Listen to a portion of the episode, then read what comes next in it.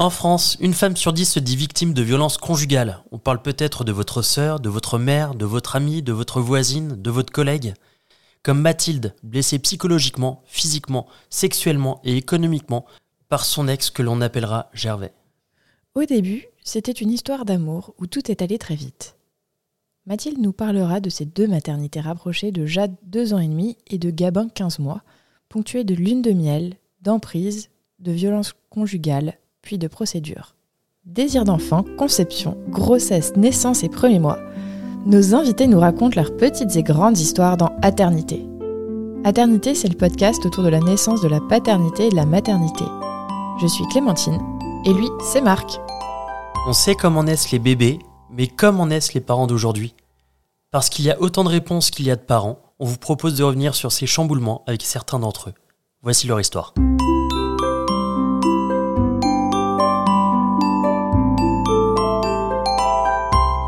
Bonjour à tous, bonjour à toutes. Euh, aujourd'hui, nous partons à la rencontre de Mathilde qui va nous partager son histoire. Bonjour Mathilde. Bonjour à vous.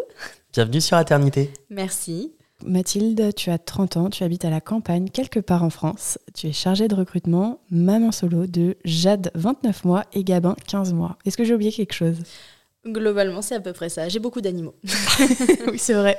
Est-ce que tu peux nous raconter un petit peu ton histoire personnelle? Euh, oui, alors moi, euh, j'ai vécu un petit peu une situation similaire à celle que je vis aujourd'hui, dans le sens où euh, j'ai une maman qui a été victime de violences aussi. mon frère et moi avons été exposés aussi à ces violences et j'ai vu ma mère se battre pendant des années contre mon père, mais aussi pour s'en sortir toute seule avec deux enfants, puisqu'elle n'avait aucune aide. Donc je peux dire que j'ai eu une enfance heureuse dans le sens où ma mère a fait son maximum comme j'espère le faire aujourd'hui, mais j'ai aussi vécu la violence déjà dans dans ma jeunesse. Mathilde, raconte-nous comment tu as rencontré Gervais. En fait, euh, sur mon lieu de travail, tout simplement, j'étais manager chez une grosse société américaine que je ne citerai pas, chef euh, d'équipe logistique plus précisément, et en fait, euh, on a été en formation à Lille pendant un certain temps pour notre poste, et c'est là qu'on s'est rencontrés. On a été très amis au début, et ensuite un peu plus. Un peu plus, exactement. Vous êtes mis ensemble au bout de combien de temps? On s'est mis ensemble au bout de quelques mois. Euh, ça a été assez rapide. Notre histoire a été très accélérée, je dirais 3-4 mois à peu près. Ok, 3-4 mois et vous vous êtes installés très rapidement aussi Exactement. Et ensuite, on s'est installés ensemble 7-8 mois plus tard. En, un an, c'était plié. C'est ça. Et j'étais enceinte aussi en un an. En un an, ok, ok. Donc, c'était ma question d'après. Je te remercie. Est-ce que vous aviez parlé euh, de, de, de bébé, parler de, de, de l'envie de bébé Étant donné que j'ai des lésions cancéreuses dans l'utérus, euh, mon gynéco à l'époque, qui me suit encore aujourd'hui pour ce problème-là, euh, m'avait dit que j'avais peu de temps pour faire des enfants. Du coup, avec mon ex-conjoint, on... ça a été assez euh, explosif, mais au début dans le bon sens. C'est-à-dire que c'était trop parfait, c'était vraiment profond, c'était vraiment magique, c'était ce qu'on attendait d'une relation. Le sujet s'est posé assez rapidement du fait de ma santé et il semblait avoir eu aussi beaucoup de désillusions amoureuses, ce qui a été mon cas. Euh, moi, j'ai été touchée par son histoire un peu d'homme blessé, c'est ce que je pensais du moins à l'époque. C'était la lune de miel, c'était parfait, donc euh, oui, ça a été amené très rapidement et le désir d'enfant a été euh, réciproque et, et, très rapide aussi. Tu as parlé de lésions cancéreuses. comment tu as abordé le sujet à l'époque? Avec lui? Ouais. Alors moi j'ai su que j'avais des lésions cancéreuses pour la petite histoire, j'avais seulement 24 ans. Ça a été très dur à encaisser, euh, je l'ai su parce que j'avais subi une, une IVG. Euh, et en fait, je ne l'aurais jamais su si on m'avait pas forcé entre guillemets à faire des examens, ce qui est d'ailleurs ce qu'on fait à toutes les femmes qui subissent des IVG. Et le, sujet a été abordé très naturellement puisque du coup ça se passait très bien avec mon ex-conjoint. Tu m'as parlé en off d'hyperfertilité. Ça consiste en quoi? Alors c'est un peu le sujet euh, tabou entre guillemets puisque moi j'ai des amis qui pour le coup sont en parcours PMA et euh, j'ai un peu toujours la peur d'être détestée par ces femmes-là mais en fait c'est l'inverse, c'est-à-dire que moi je tombe enceinte comme on éternue. Euh, je tombe enceinte sous contraception, ce qui m'est arrivé. et euh, D'où l'IVG Exactement. C'était sous contraception, c'était absolument pas voulu. J'étais étudiante, j'étais en bac plus 3 et euh, du coup, je m'en suis rendu compte par pur hasard. Donc, mais ça m'a aussi sauvée puisque ça m'a permis de me rendre compte que j'avais des lésions cancéreuses. Donc, tu es, es, tombée enceinte de Jade super rapidement. Comment, comment ça s'est passé quand tu as appris que tu allais être maman? Comment tu l'as appris? En fait, je, je l'ai su le 14 mars, c'est le jour de ma fête. c'est une date super symbolique pour moi. Euh, on, se, on réfléchissait pour aller aux eaux de Beauval en fait. Et euh, quelques jours après, il y a eu le premier confinement. Donc on s'était dit, on se lâche sur un dernier week-end. Et euh, si tenté que le test soit positif, on annule bien évidemment pour les risques. Et donc le jour de ma fête, j'ai fait un test qui était positif. Je le savais plus ou moins puisque j'avais quelques doutes ayant, enfin étant déjà tombée enceinte. Et j'ai été surprise sans l'être finalement. Euh, je m'en doutais un petit peu et j'ai euh, au début il y a eu aucun sentiment négatif. Il y a vraiment eu que du positif, euh, une explosion de. T'as fait ton test de, grossesse où? C'était... C'était pas très glamour. mon test de grossesse, Justement. Je, je, vais au fond des choses, je le dis franchement. C'était un caca matinal. je m'attendais pas à ça. Euh, en fait, on, voulait vraiment juste savoir ce qu'on faisait du week-end. Donc, j'avais plusieurs tests comme c'était quand même un projet bébé. Euh, je l'ai fait. Euh, je, je, pensais qu'il serait négatif parce que trop tôt, en fait. Et. Et c'était pas glamour du tout, puisque j'ai appelé monsieur aux toilettes, qui voulait me faire un câlin, sauf que ça ne s'y prêtait pas forcément la situation. mais on était quand même très contents. On a attendu que je termine, et une fois que j'ai terminé, donc on, on a été super contents. Comment vous l'avez annoncé aux proches? Ça, ça a été un, moment un peu particulier puisque vraiment, je, je, fais quand même cette, euh, ce, point particulier sur le Covid. C'est euh, pour toutes les, femmes et tous les gens qui ont eu euh, des enfants sous Covid et, ça a quand même été un gros élément à prendre en compte. On avait très peu de liens avec nos proches puisque du coup, le Covid faisant, il y avait cette histoire de confinement. On a pris la décision, comme beaucoup de gens, je pense, d'attendre la première écho, d'attendre que ça tienne, que le bébé s'accroche. Petit aparté, j'ai fait une fausse couche et une grossesse extra-utérine en plus de l'IVG. J'ai un gros passif de, de, grossesse, forcément, avec l'hyperfertilité. Euh, il y avait beaucoup de peur à ce niveau-là, donc on a pris la décision de ne pas en parler dans un premier temps. Mais ma mère a eu quand même l'information dès le départ, forcément. Donc on l'avait appelé euh, genre 5, 5 minutes après le test.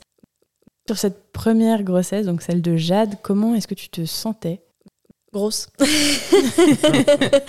Euh, j'étais assez sportive à l'époque et, euh, c'est très très bête, mais, euh, mais malgré tout, ça, moi, ma première inquiétude, étonnamment, au-delà des violences qui commençaient à émerger dans mon couple et au-delà de la peur que j'ai pu ressentir sur le futur pour cet enfant déjà, Étonnamment, c'était très futile, mais c'est vrai que j'ai vraiment eu cette inquiétude de je vais me détester. Et d'ailleurs, ça a été un très très gros point qui a été très compliqué pour moi pendant ma grossesse, mes grossesses. Cette espèce de handicap physique un peu et de, façon de se voir qui était, qui était très compliqué pour moi. Et c'est marrant parce que vraiment au début, ça a pris le pas sur, euh, sur la violence et sur les inquiétudes que j'avais par rapport à, à mon ex-conjoint. Ok, donc avant la violence, tu te sentais baleine c'est à peu près ça. C'est à peu près ça. Mais euh, après, non, je me sentais quand même. Euh, en fait, moi, je me suis sentie maman dès le départ. Tu me parlais des, des violences. À quel moment elles sont apparues? En fait, elles ont toujours été là. C'est juste que c'était très insinueux. La première violence, finalement, c'est l'emprise c'était vraiment de faire en sorte que moi je me sente rien sans lui, qu'il soit indispensable, que ce soit sur l'aspect financier, que ce soit sur l'aspect matériel, que ce soit sur l'aspect moral. C'est un profil type et il se rend vraiment indispensable dans ta vie et c'est déjà une première violence puisque c'est comme ça que la personne en fait fait en sorte que tu n'es Dieu que pour elle, que tu ne vives que pour elle, que sans elle tu ne puisses pas t'en sortir. Et une fois qu'en fait euh, cette emprise est installée, il y a des premiers éléments de violence réelle qui apparaissent et dans mon cas, euh, en fait, il a attendu qu'on ait notre maison et que je sois enceinte pour vraiment commencer la violence physique, puisque c'est la violence qui, la violence morale en fait, elle est beaucoup plus puissante, mais elle est beaucoup plus discrète. Et la violence physique, on peut pas passer à côté. Et il faut que la violence morale ait fait son travail, c'est-à-dire qu'il y ait vraiment une réelle emprise et une dépendance pour que là, la violence physique s'installe. Et donc en fait, quand on a pris cette maison et que je me suis tombée enceinte, c'est là que les violences physiques ont commencé. en termes de violence morale, euh, il y a eu des mots, il y a eu quelque chose. Donc il y, a cet aspect de dépendance qui, l'instaure, mais, mais du coup, ça se traduit comment? Finalement, le premier boulot, c'est de te faire penser que tu n'es rien. Et, et c'est vraiment de créer cette dépendance en se disant que comme sans lui, je suis incapable de prendre ma voiture, je suis incapable de faire des courses, je suis incapable de faire manger. Euh, j'exagère sans exagérer. Et en fait, une fois que ces petites choses du quotidien te semblent compliquées sans lui, euh, là, l'emprise est installée. Et après, c'est vraiment une espèce de harcèlement moral, en fait. Finalement, c'est un dénigrement permanent, c'est vraiment t'insulter, te traiter de boudin, je vais rester sur les termes polis, mais euh, il savait justement que la, grossesse me, me, tracassait un peu à cet sur cet aspect-là. Donc c'était vraiment, on commençait à attaquer sur le fait que tu ressembles à rien, que tu as un gros sac, que tu as un boudin. Euh, après, tu as des insultes, hein, bien évidemment. Euh, c'est vraiment te rabaisser, H24. En fait, le but, c'est de te démolir en tant qu'être humain, en tant que femme, sur les sujets qui peuvent t'atteindre, qui, qui qui sont ta fragilité. Et en fait, il, euh, oui, c'est ça, c'est vraiment mettre le doigt dedans et, et appuyer sur tes faiblesses. Et, euh, et c'est là que ça commence. Et ça, c'est la première forme de violence. En fait. Les violences physiques, elles sont apparues juste après ça ou euh, Disons progressivement. que progressivement, je dirais plutôt une fois qu'on a eu la maison et une fois que il y avait déjà eu quelques petits éléments, ça restait une petite bousculade,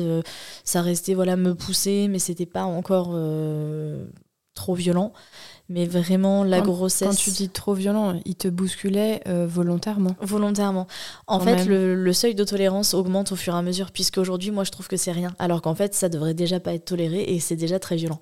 Sauf que vu comment les, les choses se sont terminées, pour moi, c'est une caresse. Et euh, en fait, ça va crescendo de toute façon. Et comme dans tous les profils de pervers, euh, puisque c'était ça, hein, clairement. Il y a des phases, et la phase de lune de miel au début est très présente, c'est-à-dire que c'est la phase où c'est tout beau, tout rose, avec cette emprise, ce travail d'emprise qui revient, puisque la victime, des fois, est, peut-être un peu a encore un peu trop de volonté finalement donc euh, les premières violences physiques morales sont peut-être un peu trop rapides du coup le bourreau se rend compte en fait que la victime peut-être réagit un petit peu donc il faut revenir en phase de lune de miel pour reprendre l'emprise pour redémolir la personne et en fait c'est pour ça qu'au début il y a des phases de lune de miel qui sont assez régulières, qui sont assez longues. Et après, les violences sont telles que la phase de lune de miel est de plus en plus courte. Et à la fin, l'emprise et les violences sont telles qu'il n'y a plus de lune de miel. Et en fait, c'est que de la violence en permanence. Donc tu te sentais pas très bien pendant cette grossesse? Et Gervais t'aidait pas trop, euh, même t'enfonçait carrément. Est-ce que vous vous êtes préparés quand même ensemble euh, à la naissance? Étonnamment, oui. La grossesse a été très compliquée. Il y a eu beaucoup de violence physique, ce qui fait qu'il y a eu une menace d'accouchement prématuré, mais très paradoxalement, il y a eu beaucoup d'investissements dans ces phases de lune de miel. Moi, je suis quelqu'un de très prévoyant, je suis quelqu'un de très organisé, donc je voulais absolument euh, caler les achats, euh, la chambre, je, voulais la meilleure poussette. Euh. on a vraiment vu les choses en grand d'ailleurs pour, pour la première. Et pendant ces phases-là, il y avait vraiment un échange, un accompagnement. On pouvait budgétiser par exemple, on pouvait penser au lait, penser aux couches. Alors bien sûr, je faisais les recherches, le meilleur lait, le plus bio, les meilleures couches, les plus bio. mais derrière, il y avait quand même un peu d'intérêt de sa part, il y avait un échange, on arrivait quand même à pouvoir concrétiser, on est allé faire des magasins ensemble. Ça, c'était pour ma première grossesse. Par contre, ça n'a pas été le cas euh, après, mais euh, c'était aussi par phase. C'est-à-dire que c'était vraiment euh, les phases de lune de miel. Mais il y a quand même eu un certain investissement de sa part pour ma première grossesse. Donc vous avez fait les achats ensemble. tu me parlais juste, je voulais revenir de la menace d'accouchement prématuré.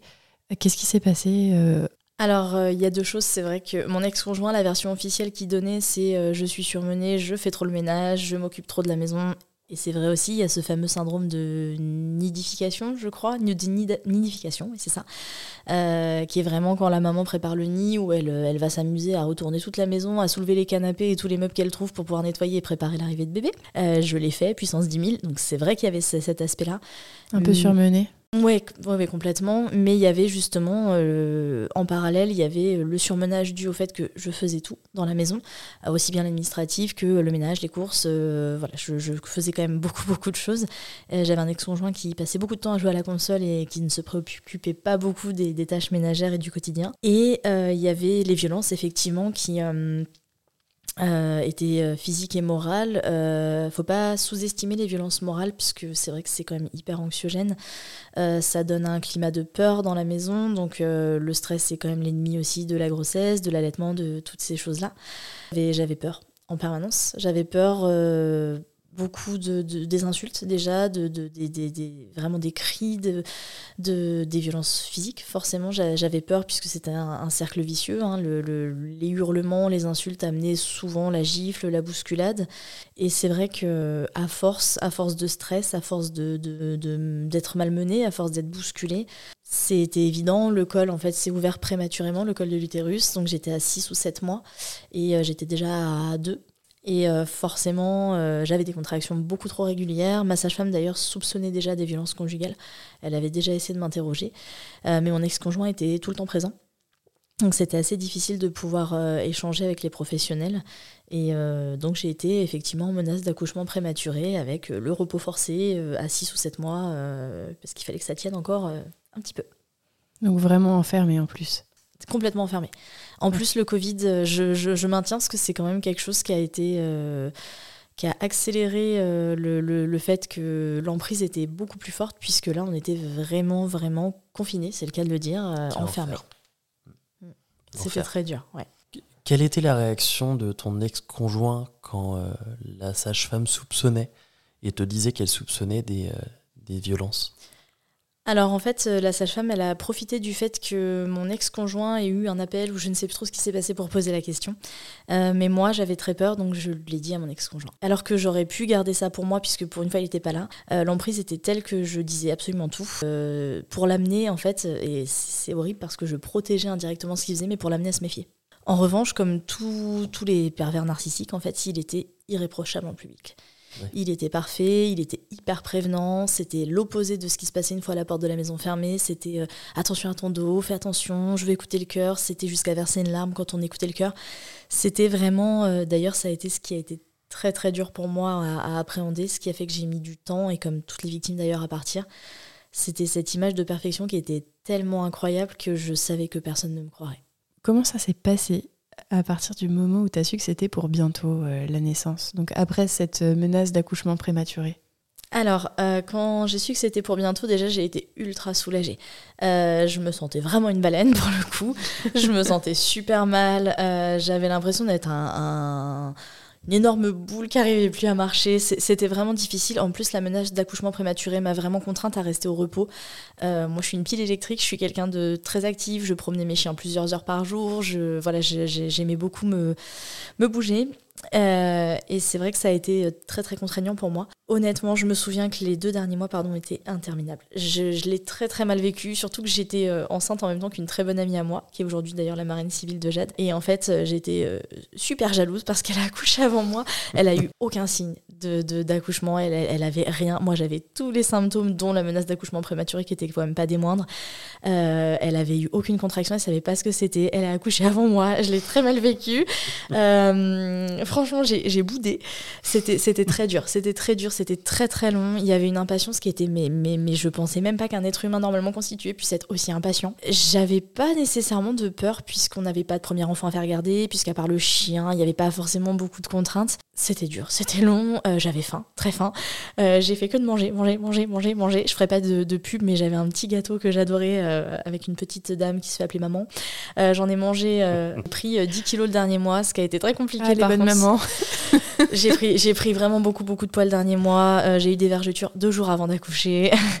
j'ai l'impression que c'est toujours comme ça les vergetures. C'est genre, tu te dis j'en ai pas, j'en ai pas, et d'un coup ça pète. Ouais c'était vraiment euh, cette injustice, quoi. C'était, c'était très dur. La fin était vraiment très longue.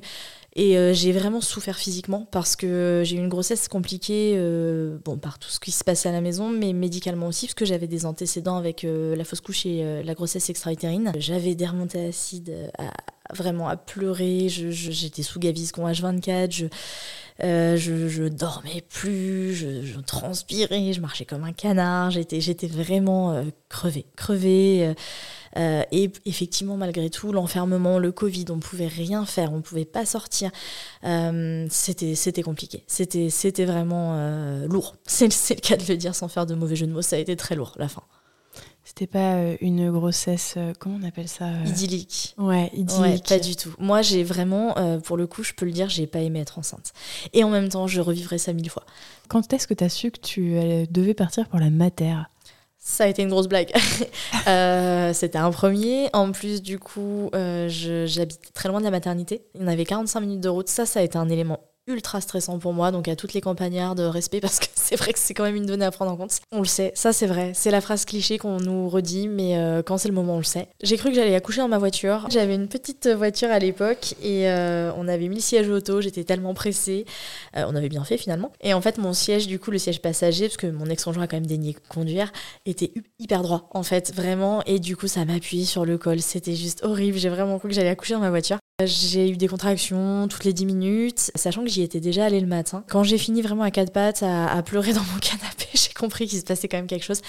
Euh, les contractions étaient toutes les 10 minutes et quand j'ai rappelé donc la sage-femme, ah oui, peut-être vous êtes en, pré-travail. Bon, bah peut-être venez quand même. Hein. Et euh, quand on est parti de la maison, il s'est passé que trois quarts d'heure. Je me souviens quand même que j'ai pris le temps de prendre une douche et de m'épiler. Voilà, voilà. De t'épiler, c'est vrai que t'as as le sens du... des priorités. priorités J'ai quand même trouvé le moyen de faire la vaisselle, de m'épiler, de penser à mettre le chien dehors. Enfin, non, mais lunaire. Euh, mais ça m'étonne pas de moi-même finalement. Et euh, arrivé en voiture, déjà, les contractions étaient toutes les 6 minutes. Et arrivé à la mater, elles étaient en discontinu. Elles étaient en continu, pardon. Elles s'arrêtaient plus, quoi. J'étais vraiment euh, pliée en deux. Et euh, je me souviens du gros moment de défaite quand je suis arrivée. Ah, mais vous êtes à trois Alors que j'étais en menace d'accouchement prématuré quand même. Et j'ai eu un accouchement très long d'ailleurs. Donc, Tout ça, pour ça. C'est ça. Et là, Enfin, à ce moment-là, t'as vraiment envie de regarder la nana et de lui cracher dessus, de lui dire mais, mais, mais comment ça Mais bon, c'est. Euh, voilà. Donc, euh, dans un sens, je n'ai pas accouché dans ma voiture et, et, tant mieux, même si ça aurait fait une superbe anecdote. Mais, euh, mais voilà. Et qu'est-ce qui te paraît euh, marquant dans ton, dans ton accouchement? Comment ça s'est passé? C'était très long. je veux pas décourager les futures mamans, mais ça a duré 34 heures.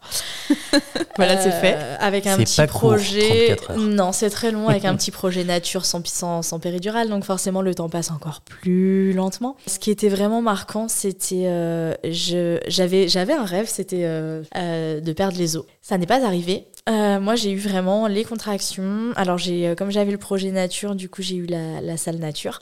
Euh, je crois que ce qui m'a le plus choqué dans mon accouchement, finalement, c'est le bain. je rêvais de ma salle nature avec ma baignoire et je l'ai eu et j'étais très contente. Mais ça a été une grosse erreur parce qu'en fait, c'était plutôt gérable sans la péri avant. Et le bain a été tellement bénéfique et tellement relaxant que là, mon col a, a changé du tout au tout. Et en fait, j'ai vraiment cru que j'allais me faire dessus dans le bain. On parle vraiment du moment où euh, les intestins tous relâchent avant d'accoucher. Euh, et c'est pas un mythe. Et en fait, c'est ce qui a fait que faut que je sorte, faut que je sorte, faut que je sorte. Euh, je me souviens des, morceaux de sang dans le bain. Pas tellement préparé à ça. On a beau faire des cours de prépa, moi on m'a pas dit tout ça. Ça m'a pas nécessairement choqué parce que je suis pas forcément choquée à la vue du sang. Mais c'est vrai que je me suis dit, est-ce que c'est normal? Enfin, il faut qu'on m'en parle, il faut qu'on m'explique. Et je me suis souvenu vraiment de ce moment d'urgence. Il faut sortir. Et en fait, ça a été vraiment l'élément déclencheur de mon accouchement parce que c'est là que le travail réellement a commencé. C'est-à-dire que là, après, il s'était déjà passé plus de 24 heures, je crois, 27 heures c'était 27 heures. J'ai eu des contractions toutes les minutes, en fait, qui montaient très haut pendant 27 heures. Euh, le bain, j'ai dû rester deux heures dedans, si tant est qu'à la fin, il était très froid. J'avais beau remettre de l'eau chaude, j'ai dit c'est bon, faut abdiquer, faut sortir. L'envie de vraiment aller aux toilettes m'a boosté. Je me souviens d'avoir euh, donc dit à mon ex-conjoint qui dormait euh, il faut que je sorte, il faut que je sorte, il faut que je sorte, il faut que je sorte. Et c'était c'était l'événement vraiment drôle et lunaire en même temps de mon accouchement. C'est-à-dire que là, j'étais aux toilettes avec mon ex-conjoint qui me tenait parce que je tenais plus de euh, et, vraiment là, ça a été. Là, je me suis dit que j'avais plus aucun amour propre, aucune dignité, que, c'était terminé pour moi. Et en fait, j'ai vécu mon rêve quand même parce que j'ai bien pourri les sages-femmes et en fait, je faisais beaucoup d'allers-retours euh, parce que j'avais pas la péri. Donc en fait, moi, je marchais. Fallait que j'extériorise à ma façon. En sortant du bain, ça a été vraiment douloureux. Et du coup, je faisais des allers-retours et j'étais obsédée à l'idée de ne plus pouvoir faire pipi en fait et d'être sondée. Et du coup, c'était une peur que j'avais. Donc en fait, je voulais absolument la toilette tout le temps. Donc je faisais pipi trois gouttes et je, les ai enquiquinés comme pas permis. Et donc j'ai perdu les os devant pile poil les sages-femmes dans leur espèce de box infirmier. Et je me souviens juste d'avoir dit Je suis désolée, donnez-moi une serpillière, je vais nettoyer. Ah, mais je m'en occupe, je m'en occupe. Et elles m'ont regardé en mode retournez dans votre chambre. et donc, je, voilà, et après, on a tout essayé, le ballon, enfin, et au bout de 30 heures, je crois, j'ai craqué, j'ai demandé la péri. Euh, et en fait, j'ai eu plus de difficultés à rester euh, sage et, euh, et, à me tenir voilà, tranquille pour avoir la péri que tout le reste finalement. Et j'ai lourdement regretté mon choix parce que je sais que j'aurais pu le faire sans. En fait, j'ai été épuisée. Ce qui vraiment m'a décidé, c'est que je n'avais pas dormi depuis trois jours. En fait, j'avais déjà eu une première journée parce que j'avais un décollement des membranes le mhm. vendredi. Et j'avais déjà commencé un peu le pré-travail dans la nuit du vendredi au samedi où je n'avais pas dormi. La nuit du samedi au dimanche avait été très compliquée, j'avais vraiment pas dormi du tout. Et je suis rentrée en travail donc le dimanche soir et j'ai accouché donc le lundi à 15h et ça a été vraiment euh, trois jours interminables. Et la fatigue, en fait, je me suis vraiment dit si tu te reposes pas un peu, tu pourras pas pousser. Et j'avais une peur, mais vraiment panique de la péri, de la hum, césarienne, pardon. Donc en fait, je voulais absolument un accouchement naturel, donc je me suis dit, dors. Donc j'ai abdiqué, j'ai demandé la péri, et, euh, voilà. Et ça m'a sûrement sauvée aussi d'ailleurs, parce que j'ai été en menace de césarienne dans la foulée. Ça, c'était avant que Jade euh, vienne au monde. Euh, comment s'est passée la naissance en elle-même? Bah déjà, elle était naturelle, donc par Ouais. voie basse. Donc moi, j'étais vraiment contente de ça. Euh, Qu'est-ce que t'as ressenti? à la naissance, Ouais. beaucoup de soulagement, puisque juste avant, donc petit aparté, on- le cœur ralentissait, c'était vraiment trop long pour le bébé, il y avait beaucoup trop de risques, donc on me menaçait de, de césarienne. Euh, ça a été très long la poussée aussi, donc euh, j'ai donné, euh, pareil, on m'a jusqu'au bout, les forceps, enfin, je me suis dit, mais laissez-moi accoucher tranquillement à un moment donné. Euh, et en fait, j'étais épuisée, mais c'est vraiment... avec le recul, c'est difficile à dire. Elle a 29 mois, donc euh, quand on dit, euh, quand tu croises ton regard, t'oublies tout. Ouais. sur le moment, oui. Sur le moment, c'est. euh, faut pas que je pleure, mais sur le moment, c'est juste extraordinaire. C'est. euh, cette espèce de petit bout de machin qu'on vous pose sur vous, qui est, qui est juste euh, la preuve que, que le monde, que la vie vaut d'être vécue et que c'est pas, c'est tellement cliché, mais tellement vrai. C'est, je l'ai trouvée parfaite. Alors c'est sûr, c'est la mienne, je suis pas très objective, mais je l'ai trouvée juste extraordinaire. Enfin, elle était d'une beauté. On me l'a posée sur moi et tout mon monde s'est arrêté. Tout ce qui était moche dans le monde n'existait plus. C'était, c'était, pardon?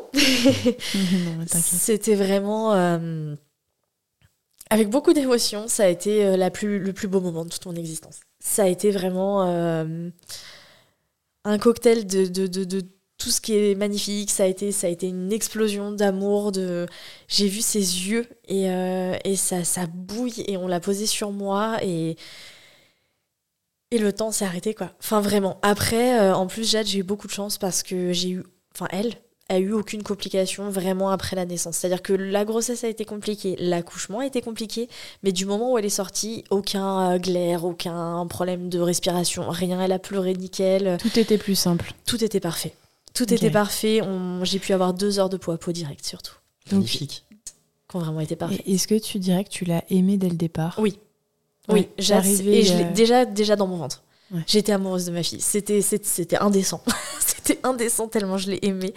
Euh, c'était vraiment, je me suis sentie mère dès, le départ, mais vraiment quand je l'ai vue, il a suffi juste de voir ses yeux. Je sais pas pourquoi je me souviens de son regard. Et, et- dans la salle de naissance, qui est quand même avec des lumières très tamisées, j'avais le sentiment qu'elle avait les yeux noirs, ce qui n'était pas du tout le cas forcément. Mais je me souviens de ce, ce premier croisement de regard avec Jade et, euh, et de la petite vraiment sur moi et de, de ses yeux. Et là, je. Waouh! C'est un moment très intense. Euh, la place du père dans, euh, dans cet accouchement, Pour le coup, euh, pour Jade, les violences étaient beaucoup moins violentes, euh, si je peux dire ça comme ça, qu'elles ne l'ont été pour, que pour mon deuxième. Euh, donc forcément, j'ai cette espèce de comparaison aussi. Il avait quand même sa place à ce moment-là. Ces violences n'étaient pas encore connues des services de police, du mm, service médical, ce qui a été le cas pour, euh, pour Gabin. C'était que entre vous. Voilà, c'est ça. Ça a facilité les choses, mine de rien, si je peux dire ça comme ça, puisque du coup, c'était entre nous. Donc, moi, je ne laissais rien paraître, lui non plus, forcément. Il a été très soutenant, il a été très présent. Enfin, j'ai absolument rien à reprocher. Après, une fois rentré à la maison, c'est un autre débat. Mais en tout cas, sur ce parcours de maternité, je peux rien dire. Il a fait en sorte que euh, mon projet de naissance soit respecté. Il m'a soutenu. S'il fallait me masser le dos, il l'a fait. S'il fallait me booster pour que je ne prenne pas la péri, il l'a fait. J'ai quand même pris la péri. Euh, mais voilà, il a, été présent ce moment en, en naissance, il a, vraiment respecté mon projet aussi euh, avec l'accouchement à quatre mains. C'est lui qui a posé Jade sur moi, qui l'a sorti. C'est lui qui a clampé, donc qui a, coupé le cordon.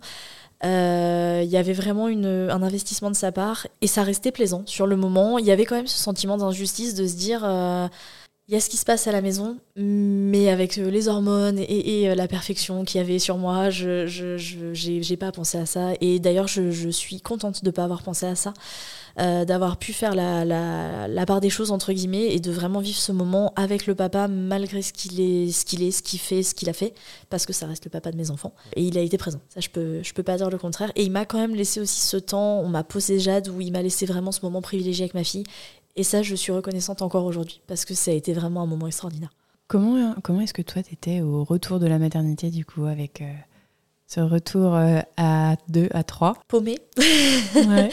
euh, anxieuse. Moi, je suis quelqu'un de très anxieux, donc euh, euh, j'anticipais euh, déjà le euh, est-ce qu'elle va bien prendre le sein à la maison? Est-ce que, est-ce que, en fait, c'est vrai que tant qu'on est à la mater, on a cette espèce de, on a envie de rentrer, mais paradoxalement, on a cette espèce d'aspect rassurant sur euh, le, le fait qu'il y a du monde tout le temps.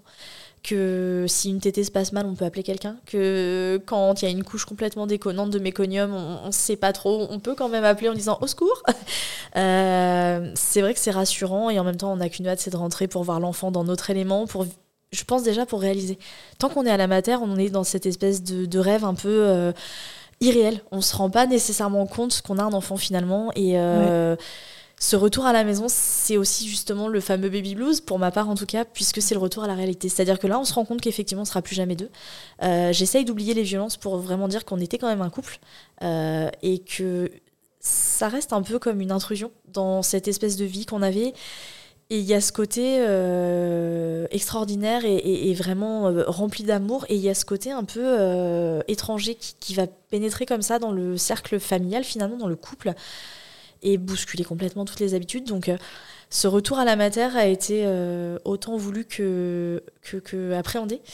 Et, euh, et, je me souviens d'avoir été complètement larguée. Euh, cette espèce de côté lunaire, vraiment, où on a une espèce de, de petit bout dans un cosy. ouais, quand t'es arrivé chez toi, t'as rien compris. Bah, qu'est-ce qu'on va en faire de ce machin-là, finalement bah, et, et, puis, alors, je me souviens de mon chien que j'étais trop contente de voir. Et sur le moment, je me suis dit, on s'en fout du chien. Mais non, j'étais trop contente de revoir mon chien. Et, euh, et cette espèce d'impression, quand même, de. On, on, est parti en femme enceinte, en femme, et on revient en maman. Et en fait, il y avait ce côté on se sent une, étrangère dans sa propre maison, finalement. C'est peut-être un peu fort, mais c'est un peu ce que j'ai ressenti. Mais ouais, il y a vraiment ce côté, euh, mais, euh, mais j'en fais quoi? Je le pose où? Euh, Est-ce que je continue à vivre normalement? Est-ce que je peux passer l'aspirateur? Oui, alors moi, mon ex-conjoint est pas maniaque, moi oui. Donc je me souviens d'avoir pensé, oh, c'est le bordel! Et, vraiment, je me suis dit, mais mon Dieu!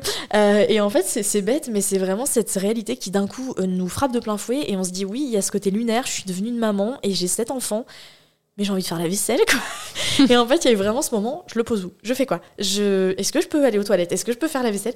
Et c'est vrai que... Mais c'était cool aussi, puisque du coup, ça ramène cette normalité, ça permet d'en rire aussi. Et après, en fait, on retrouve vite nos marques, finalement. Mais euh, ouais, c'est assez, euh, assez anxiogène, quand même. Et, euh, et Gervais, quelle place il avait auprès de Jade les premiers mois?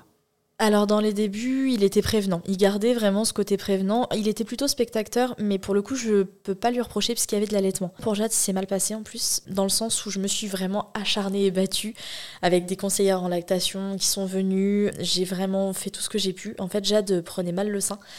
Et euh, elle n'avait pas de problème euh, physio ou quoi que ce soit. Et euh, de mon côté, c'était plutôt bien fait aussi.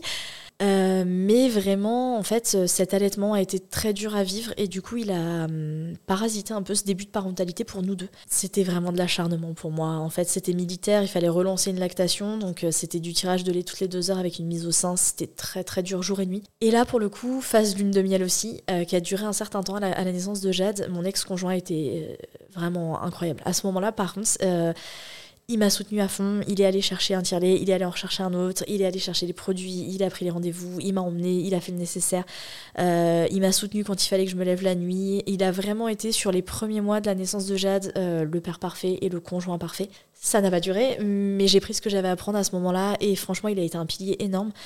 Il a été donc plutôt spectateur du fait de cet allaitement qui a été très compliqué, qui a pris beaucoup de temps. Euh, mais il a été là, il m'a aidé, il a répondu présent et, euh, et vraiment là-dessus, j'ai rien à dire sur les quelques premières semaines, premiers mois de, de, Jade. Et tu dirais que la lune de miel, c'est, enfin cette lune de miel euh, là, c'est terminé quand?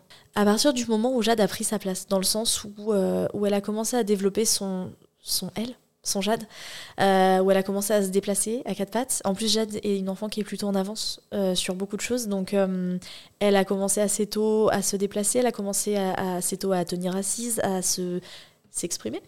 et en fait, c'est vrai qu'à partir du moment où Jade a, à partir du moment où elle a pris de la place, mon ex-conjoint était jaloux en fait. Alors là, après, ça va dans ses déviances psy hein, aussi. il avait besoin d'avoir ce monopole et et quand Jade a... Ce monopole auprès de toi Auprès de moi, auprès de la maison, auprès vraiment de, son côté indispensable, de son côté vraiment euh, présent. Euh, quand Jade a commencé à vraiment m'accaparer beaucoup, à se développer, à se déplacer, à être vraiment une petite personne à part entière, là, mon conjoint a, vraiment euh, commencé à, à bugger un petit peu par rapport à Jade. La lune de miel s'est arrêtée quand la vie a repris En fait, finalement, quand euh, cette espèce de côté justement un peu lunaire qu'on a avec un nouveau-né se tasse, parce qu'à un moment donné, on, Mm. on va quand même au travail, on va quand même euh, prendre une douche, on va quand même faire les courses. Euh, quand finalement, quand la- l'attrait de la nouveauté s'est estompé, je dirais, et que Jade a commencé à prendre de la place. Euh, moi, en plus, j'étais vraiment à fond sur euh, la motricité, j'étais vraiment passionnée, passionnée, passionnée. Et, euh, et là, ça a commencé à devenir un petit peu compliqué. Comment t'as appris que t'étais enceinte de Gabin? Parce que c'est arrivé quand même assez vite. Alors, quand je suis tombée enceinte de Gabin, pour la petite histoire, j'étais à Jade avec 4 mois et demi. Bah, j'étais déjà tombée enceinte. Donc, en fait, euh, j'ai senti qu'il se passait quelque chose de pas très très normal. J'avais tout le temps faim. Ouais, t'as reconnu les signes. Ouais, en fait, euh, ils étaient différents de ceux de Jade pourtant, mais je sentais bien que j'étais euh, différente et surtout, j'avais vraiment tout le temps envie de, de grignoter. Par contre, quand je l'ai découvert, ça a été compliqué. Pourquoi? Parce que c'était pas du tout voulu. Euh, pour le coup, Gabin, c'était sous contraception. Ok. Et euh, je suis très assidue, vu en plus ma faculté euh, à tomber enceinte. En fait, je projetais déjà de quitter le papa. Donc j'étais en projet de reprise de société. Et d'ailleurs, je me souviens que j'étais en train de bosser sur, sur mon business plan quand j'ai fait mon test. Et je, je me souviens, enfin, mon, mon premier réflexe, ça a été vraiment très compliqué. Je regrette rien, bien évidemment, aujourd'hui, mais ouais, ça a été euh, très compliqué. Tu t'es posé la question euh, de d'avorter. Oui, ouais, je me suis vraiment posé cette question. Je me suis laissé un délai de réflexion parce que j'étais déjà à six semaines, je, je crois. Donc euh, j'étais encore large, mais sur le principe, je m'étais laissé vraiment euh, un mois, trois semaines, un mois pour, euh, pour prendre une décision. Qu'est-ce qui se passait dans ta tête? C'était quoi le Bagdad, Ouais. c'était euh, vraiment, je passais en fait de toutes les émotions. euh, euh, le gros point noir, c'était le papa. Je voulais vraiment le quitter, je voulais vraiment euh, arrêter toute cette situation qui devenait compliquée et j'étais loin d'im- d'imaginer à quel point, du coup. Euh, j'avais déjà peur pour Jade en fait. Donc je me disais, euh, tu peux pas impliquer un autre enfant, que moi je prenne des coups, ou que je sois malheureuse, ou que je sois violentée, c'était une chose. T'avais peur pour Jade que qu'il soit violent avec Jade. Bah, ça a commencé déjà un petit peu à devenir compliqué avec Jade déjà. Et euh, j'avais peur, du coup, je me disais, en fait, quand je voyais comment il supportait pas son enfant, comment il supportait pas d'être père, qui vraiment qui, ne supportait pas les contraintes, parce que c'est vrai que c'est des contraintes qui ne supportaient pas le mode de vie que ça donnait, je me disais, euh, waouh, un deuxième rapproché, il va, bah, il va péter les plombs. En fait, euh, je me disais, il, va craquer et là, ça va être, euh, ça va être la guerre. Et c'est d'ailleurs ce qui s'est passé. Alors, j'aime mon fils plus que tout. Moi, je le vois pas comme ça, mais si je devais vraiment le. Je sais pas comment dire, mais l'identifier par rapport à cette violence, Gabin, il a été l'accélérateur de la fureur. Il a été vraiment l'événement déclencheur de l'apocalypse. C'est- horrible parce que c'est un Ouais. tout petit bout qui porte ça. Enfin, non, il porte rien, mais je lui donne un peu ce statut-là. C'est vraiment juste pour essayer de, de situer un petit peu par rapport à son père, mais c'est vraiment Gabin qui a, qui a- qui a fait tout exploser en fait. C'était quoi la réaction du père, du coup, à ce moment? La même que la mienne, pour le coup. Alors lui, c'était pas du tout euh, comme tous ces profils-là, c'est pas du tout quelqu'un qui se remet en question.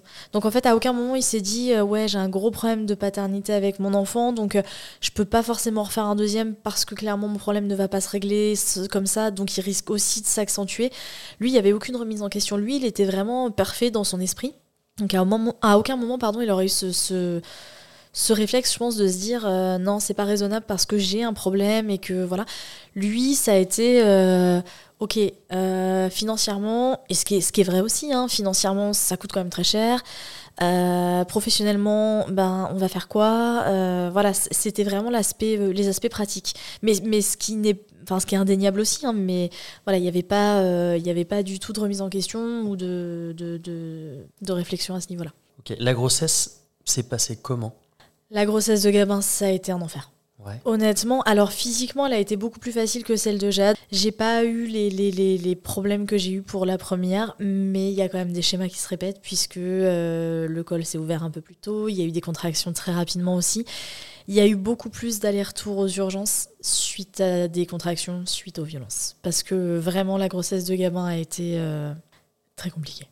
Quand tu dis compliqué, c'était au niveau violence euh, psychologique, physique? Ouais, c'est ça. Il a jamais été aussi en forme que, que pendant la grossesse de, de Gabin. Là, euh, les violences euh, physiques ont été euh, vraiment dures et euh, régulières et fortes. C'est-à-dire qu'elles ont été vraiment euh, vicieuses, elles ont été vraiment euh, compliquées. C'était par exemple si je m'asseyais, on levait la chaise pour que je tombe par terre. C'était.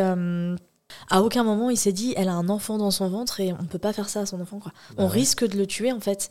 Complètement. Et c'est ça qui a été le plus dur, honnêtement. Jade, pendant cette euh, grossesse, c'était quoi sa place? Jade, elle, euh, elle a senti, je pense qu'ils sentent hein, de toute façon, elle a bien senti qu'il se passait quelque chose, donc euh, elle a vu mon ventre qui s'arrondissait aussi, elle a vu que du coup elle pouvait plus faire tout ce qu'elle faisait avant aussi, que je faisais attention. Donc je pense que déjà elle avait ce côté euh, bébé qui devait céder sa place très rapidement. Finalement, en fait, c'était super rapide pour elle. Elle a pas, moi je, me souviendrai toujours d'avoir dit ça à ma sage-femme, j'ai peur de ne pas aimer mon deuxième autant que j'aime ma première. Elle m'avait dit de toute façon ce sera pas le cas. Alors vous l'aimerez pas moins, mais vous l'aimerez différemment déjà. Et euh, j'avais vraiment cette peur que Jade se sente euh, abandonnée. Qu'elle n'ait pas le sentiment euh, d'être ce bébé qui a sa place de bébé le temps que ça doit durer avec sa maman, avec ses parents. Et ça s'est produit de toute façon un petit peu, c'est- indéniable, c'est la force des choses, c'est la fatalité quand on fait deux enfants rapprochés. Moi, je l'ai vraiment inondée d'amour parce que déjà, c'est Jade, ça restera toujours ma première. L'amour ne se divise pas, il se multiplie, oui, mais c'est vrai que ce- cette espèce de coup de foot du premier, c'est ses propres premiers, clairement. Euh, moi, je l'ai inondée d'amour du mieux que j'ai pu. Après, euh, là, elle a été beaucoup plus victime de, de la violence puisque déjà les violences sur moi étaient beaucoup plus fortes. Donc, elle a beaucoup plus vu, elle a beaucoup plus euh, subi aussi. Elle a commencé à avoir, là, j'ai commencé à avoir des répercussions un petit peu sur elle aussi. Ouais. Quand tu dis qu'elle a subi, c'est qu'il la Il essaie, Est-ce qu'elle vi- vivait aussi des, violences euh, alors psychologiques Je sais pas si c'est euh, possible à cet âge-là. Ouais. C'est possible. À l'époque, j'étais sous emprise et je voulais pas forcément voir les choses, donc j'estimais que c'était pas forcément de la violence physique, mais elle avait quand même été assez brutalisée. Euh, Il y avait des choses du style, euh, bon déjà il l'insultait beaucoup, énormément. Euh, c'était, je répéterai pas, c'était très très violent et c'était permanent surtout. Et c'était en fait le plan allongé, c'était lui écarter les jambes un peu de force, je vais te mater ton sale caractère, de sale gamine de, voilà, enfin lui refermer le frigo sur la main volontairement parce qu'elle avait qu'à pas être dans mes pattes. Enfin, c'était, c'était des petits éléments. Enfin, pour moi, c'était des petits éléments à ce moment-là qui, qui, en fait sont juste monstrueux. Euh, et puis c'était, euh, c'était vraiment, euh, je pense beaucoup euh, de. Enfin, c'était surtout, je pense, très choquant de voir sa maman avec du sang ou sa maman avec des bleus ou sa Parce maman. qu'elle t'a vu avec du sang, avec des bleus. Elle m'a vue inconsciente, ouais, aussi. Donc elle m'a vue au sol, elle m'a vue vomir suite à des coups, elle m'a vue euh, bah, pleurer de contraction, de douleur en fait, aller aux urgences. Elle a vu des choses qu'une petite fille ne devrait jamais voir. Donc, euh, et puis les insultes permanentes, les- la violence morale, la violence, les hurlements, les... Donc en fait, elle a vu de la fureur, de la haine, de, de la violence, quoi, permanente. Vous aviez un, un entourage à cette époque? On Non. était très enfermés. Alors déjà, je maintiens avec le Covid. Ça a quand même vraiment Ouais. beaucoup, beaucoup refermé aussi le, le lien avec euh, la famille, avec les Mhm. amis. Mon ex-conjoint, du coup, euh, s'est coupé beau- beaucoup de sa famille. Je pense qu'il avait peur qu'il se rende compte de ce qui se passait. Moi, je voyais quand même pas mal ma mère. Enfin, pas mal. Je la voyais, disons, quand même régulièrement. Euh, je voyais une amie à moi de temps en temps, mais c'est vrai qu'on voyait très, très peu de monde. Et je pense que c'était volontaire aussi. Qu'est-ce qui se passait dans ta tête à ce moment-là? J'étais tout le temps dans l'idée de... Alors pendant très longtemps du, du moins j'ai été dans l'idée que ça allait s'arranger. Qu'à un moment donné en tant que père il allait réaliser qu'on pouvait pas continuer comme ça, qu'il y aurait une espèce de, de remise en question, de, de je sais pas, de... Bon j'ai réalisé que en fait ça s'est fait un chemin dans ma tête, j'ai réalisé que non ça n'arriverait pas. Le plus dur c'était pas de subir des violences parce que je suis une adulte et que je gère mes émotions du mieux que je peux et que je suis capable d'aller pleurer dans un coin ou de taper sur quelque chose si vraiment j'ai besoin d'extérioriser. Non, là où c'était vraiment euh, la folie dans ma tête, c'était pour ma fille, en fait. Et mon fils, indirectement, qui, était dans mon ventre. Mais il y avait déjà la peur que ça, bah, ça vire au cauchemar, sans trop comprendre pourquoi, parce que je comprenais pas toujours pourquoi. Euh, en fait, je comprenais jamais pourquoi. Euh, Il y avait toujours la, la, la peur que, bah oui, moi j'avais quand même cette peur à un moment donné d'être tellement blessée que je puisse protéger ma fille, déjà. Et puis cette peur pour elle permanente, permanente, permanente, de me dire euh, il va franchir une limite, elle va tomber, elle va se faire un trauma crânien. Enfin, ce qui peut peut-être sembler euh, des peurs complètement, mais en fait non, c'était totalement fondé puisque ce qui se passait à la maison était complètement propice en fait à ce genre de situation. Donc euh, j'avais vraiment toujours cette peur qu'il lui fasse du mal à elle. J'a- J'avais peur et puis j'avais peur qu'à un moment donné on nous enlève nos enfants, enfin ma fille. Je crois que j'avais ce- cette envie qu'on découvre ce qui se passe tout en ayant cette peur qu'on découvre ce qui se passe. Et j'avais ce sentiment de honte aussi de me dire euh, tu fais pas ce qu'il faut. En fait, tu protèges pas ton enfant et, et tu fais pas ce qu'il faut, mais je ne savais pas ce qu'il fallait faire. J'avais le sentiment que quoi que je fasse, j'étais coincée, ce qui d'ailleurs était exactement le cas. On, on se dirige vers, euh, vers la naissance de, de Gabin. Euh, pour cette naissance, tu as été séparé de Jade. Comment tu l'as vécu et comment ça s'est passé? Euh, ça a été horrible. Ça a été euh, déjà il y a eu une anticipation très longue parce que j'avais tout prévu pour qu'il ne se retrouve pas seul avec Jade. En fait, plus que mon accouchement, j'étais préoccupée pour la sécurité de mon enfant. Ça a, été une, une viscérale. Mais vraiment, euh, ça, ça m'a bousillé la fin de ma grossesse. Ça m'a bousillé mon accouchement parce que j'étais complètement, euh, complètement, complètement, complètement obnubilée par euh, ma fille est toute seule avec lui, ma fille est toute seule avec lui. Et je ne pensais qu'à ça, euh, puisqu'il y avait eu pas mal de choses qui s'étaient déjà passées en off que mon ex-conjoint ne savait pas. Il y a eu un signalement qui avait été fait par l'hôpital quand j'avais été reçue pour des contractions qui étaient suite à des coups. En fait, les sages-femmes commençaient à avoir des doutes. Et cette fois-là, j'avais craqué, j'avais explosé, j'avais tout dit. C'est la première fois où je m'exprimais sur les violences d'ailleurs, et c'était quelques mois avant la naissance de Gabin. Et qu'est-ce qui s'est passé suite à ça? En gros, donc les sages-femmes t'ont écouté j'ai vu un psy, enfin j'ai vu des psys, j'ai vu des sages-femmes, elles ont fait un, ce qu'on appelle un signalement préoccupant. C'est-à-dire c'est une information préoccupante qu'on fait à la CRIP, qui est le centre de recueil des informations préoccupantes. Et elles ont donc expliqué euh, effectivement que j'étais reçue pour des contractions suite à des violences de la part de mon conjoint, euh, qu'il y avait déjà une petite fille donc euh, qui avait presque un an dans le logement et qu'elle subissait indirectement et quand même aussi directement les violences de son papa et que moi enceinte du coup je m'inquiétais énormément et euh, ce signalement d'ailleurs a, a, lancé toute la suite des procédures. T'es sortie de ton silence à ce moment-là. Voilà, en fait elle m'avait euh, conseillé donc de, de prévenir quand même au moins une ou deux personnes en, au cas où quand il y avait eu ce, cette information préoccupante et donc j'avais mis euh, l'assistante maternelle donc en, dans la confidence. En fait le fait de lui expliquer elle a, elle y a beaucoup de choses qui se sont expliquées. Des comportements de Jade, euh, le fait que mon ex-conjoint soit toujours là aussi, des, comportements, en fait, des, des, choses qui se sont expliquées. Euh, donc elle a été beaucoup plus vigilante en fait après ça. Et quand euh, j'étais pas loin du terme, j'ai commencé à essayer de trouver une solution pour que mon ex-conjoint ne se retrouve pas donc tout seul avec ma fille. Et l'assistante maternelle a accepté, quand le travail commencerait, de garder Jade, que ce soit le jour ou la nuit. Euh, Ouais, ça a été cool de sa part. Et donc, du coup, elle a gardé Jade. Euh, quand je suis rentrée à l'hôpital, c'était un mercredi soir, je crois, de mémoire. Il était euh, dans les 20h, 21h, donc on avait déposé Jade. Et elle l'a gardé deux jours, deux nuits, un truc comme ça. Et ce qui fait qu'après, lui, il avait que le soir, la nuit, et l'a redéposé chez la SMAT comme normal le matin. Et c'était quand même rassurant parce qu'il faut savoir qu'à l'époque, en fait, j'avais un contrat que de une à deux journées par semaine pour Jade.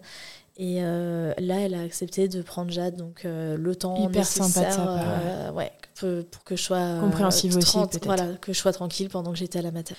Au-delà de la peur, ça a été, euh, c'est mon aîné, c'est mon trésor, c'est ma princesse, c'est mon bébé. Et ne pas l'avoir pendant une semaine, quasiment, ça a été un déchirement.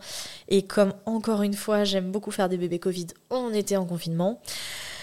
Les deux fois où j'ai accouché, c'était un confinement. Euh, j'ai des affinités avec le Covid. Euh, ça a été très difficile parce que j'avais vraiment essayé de demander si elle pouvait venir et il n'y avait rien à faire, ils avaient refusé. Moi, j'ai eu le droit aux visites où c'était deux heures par jour, c'était très réglementé pour les deux grossesses, donc euh, compliqué. Ça a été très dur, je l'avais un petit peu en WhatsApp pour voir un petit peu sa bouille, mais en fait, c'était un déchirement encore plus et elle était complètement perdue aussi. Donc euh, ouais, ça a été euh, être séparée de ma fille comme ça. C'était la première fois en plus que j'étais séparée plus d'une journée d'elle. Ça a été très dur. Et ton ex-conjoint là-dedans, euh, c'était quoi sa place pendant l'accouchement? Là, ça a été plus compliqué. Euh, comme il y avait eu un signalement qui avait été fait donc, dans cet hôpital pour les violences, les sages-femmes n'étaient pas dupes, donc déjà, elles le regardaient de travers, clairement, tout simplement. Dès que j'ai eu quelques petits moments où il ne pouvait pas être présent, elle venait directement me voir pour me demander ce qu'il en était. Donc moi, j'ai menti en disant que ça allait beaucoup mieux. Elles m'ont dit euh, non Enfin, on sait que non. J'ai dit, mais si, regardez, il se, il se comporte bien. Elle m'avait dit, oui, oui, bah, c'est tout à fait le type de personne qui va se comporter de manière exemplaire en public. Donc, elle m'a dit, non, non, on voit bien que ça va pas. J'avais des bleus. Déjà, faut le savoir quand même sur le corps. L'accouchement était très long en plus, donc euh, là, ça n'a pas du tout été la même chose que pour Jade. Il a gardé cette façade quand même euh, irréprochable en public, mais euh, voilà, il n'y avait pas du tout le même soutien. C'était euh, froid, c'était compliqué. Je pense qu'on se détestait vraiment. Enfin, est-ce qu'il me détestait ou pas? Comme c'est maladif, c'est difficile à dire, mais moi je le détestais parce que là, moi j'avais pris conscience que j'étais sous emprise, que j'étais victime, que je ne voulais pas continuer. Il n'y avait pas le même soutien de sa part, vraiment pas la même présence, et en même temps j'étais contente. Et d'ailleurs, pour l'anecdote euh, qui est rigolote, Moi, je la, trouve drôle. Quand j'étais dans la poussée, du coup, les sages-femmes me boostaient vraiment, puisque j'ai eu un accouchement très long qui a duré 36 heures. Et donc là, du coup, il y a eu vraiment des difficultés par contre aussi. Le col s'ouvrait pas, il y a eu six déclenchements, enfin, il y a eu beaucoup de choses. En fait, les sages-femmes euh, sentaient que j'étais exténuée et elles ont vraiment voulu me booster, booster, booster, booster, booster, booster. Et je me souviens en fait que mon ex-conjoint qui a voulu reprendre son rôle un petit peu de perfection, entre guillemets, m'avait dit Allez, vas-y, tu peux le faire. Tu... Et moi, je me suis dit Tais-toi, tais-toi mais vraiment, en fait, c'était, c'était pas tant. euh, en fait, ça, c'était indécent pour moi. C'était vraiment. euh, Ta gueule. Ouais. Exactement. C'était vraiment ça. C'était et- ça. Je me sentais vraiment euh, prise pour une, une conne. Désolée, mais en fait, je me sentais vraiment prise pour une abrutie et je me disais, mais tu, tu crois vraiment que tu vas donner le change longtemps, abruti comme ça? Enfin, Et en fait, les sages-femmes, déjà discrètement, me demandaient quand il était pas là, donc j'avais dit, mais tu crois que tu vas leurrer qui? En fait. Et j'avais vraiment ce sentiment d'injustice de me dire tu m'as tué ma première grossesse, tu m'as tué mon premier accouchement, t'es en train de me tuer ma maternité et là t'es en train de tout me retuer avec le deuxième. Et en fait, il y avait cette injustice de j'aime mon fils, je regrette rien quand je vois sa bouille d'amour aujourd'hui, je, je referai dix fois la même chose malgré tout, mais j'aurais voulu qu'il ait un autre père. Parce que j'aurais voulu au moins avoir une grossesse sereine, un accouchement serein et vraiment une parentalité sereine. Et, et en fait, c'était vraiment pourquoi tu te permets de m'encourager alors que derrière, en, en privé, tu me frappes, en fait. Tu m'insultes. Donc, euh, je trouvais ça tellement hypocrite que. C'est un peu cohérent, quoi. Ouais, ouais. Pour le coup, un petit peu, ça, ça se défend, mais c'était c'était quand même drôle parce que c'est vrai que c'était sorti naturellement, en mode tais-toi, tais-toi Et, et c'est vrai que sur le coup, c'était quand même drôle, mais euh, Comment s'est passée ta rencontre avec, euh, avec Gabin?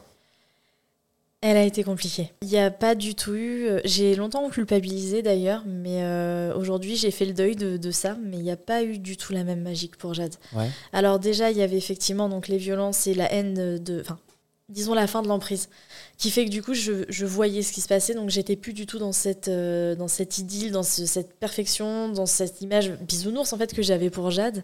Mais il y avait aussi cet état d'épuisement et il y avait euh, ce côté euh, intrus, vraiment euh, qui s'invite, qui s'incruste.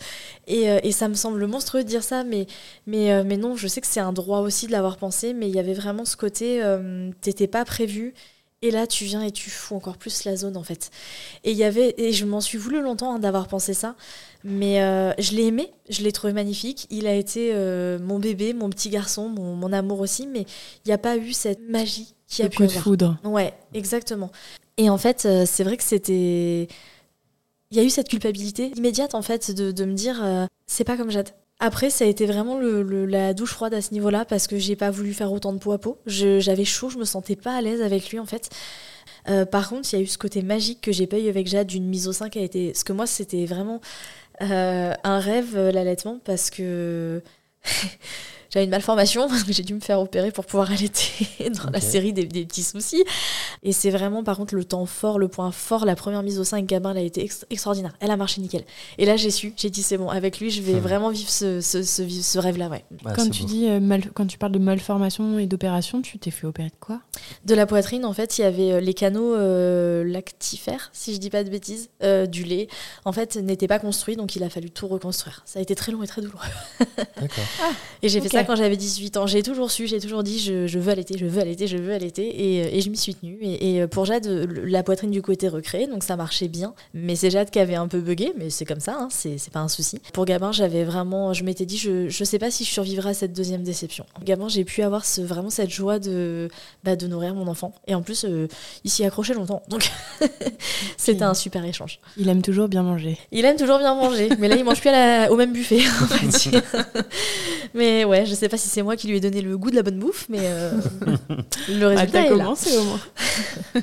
Au retour à la maison, euh, comment s'est passée cette rencontre avec Jade? Pas très bien. Je pense que déjà j'étais tellement anxieuse de rentrer, de retrouver euh, mon ex-conjoint que alors j'ai eu j'ai j'ai eu de lait déjà. Donc déjà ça ça a, enfin ça a été très compliqué puisque du coup le petit avait besoin de succion, il était très anxieux parce que je pense qu'il sentait mon anxiété euh, totale. Donc déjà il y a eu un- une espèce de, de, de, de- je sais pas comment dire mais d'aura de, de vraiment de, de, de peu de peu, enfin c'était pesant. Des, des mauvaises ondes. Exactement, c'était vraiment euh, pesant en fait.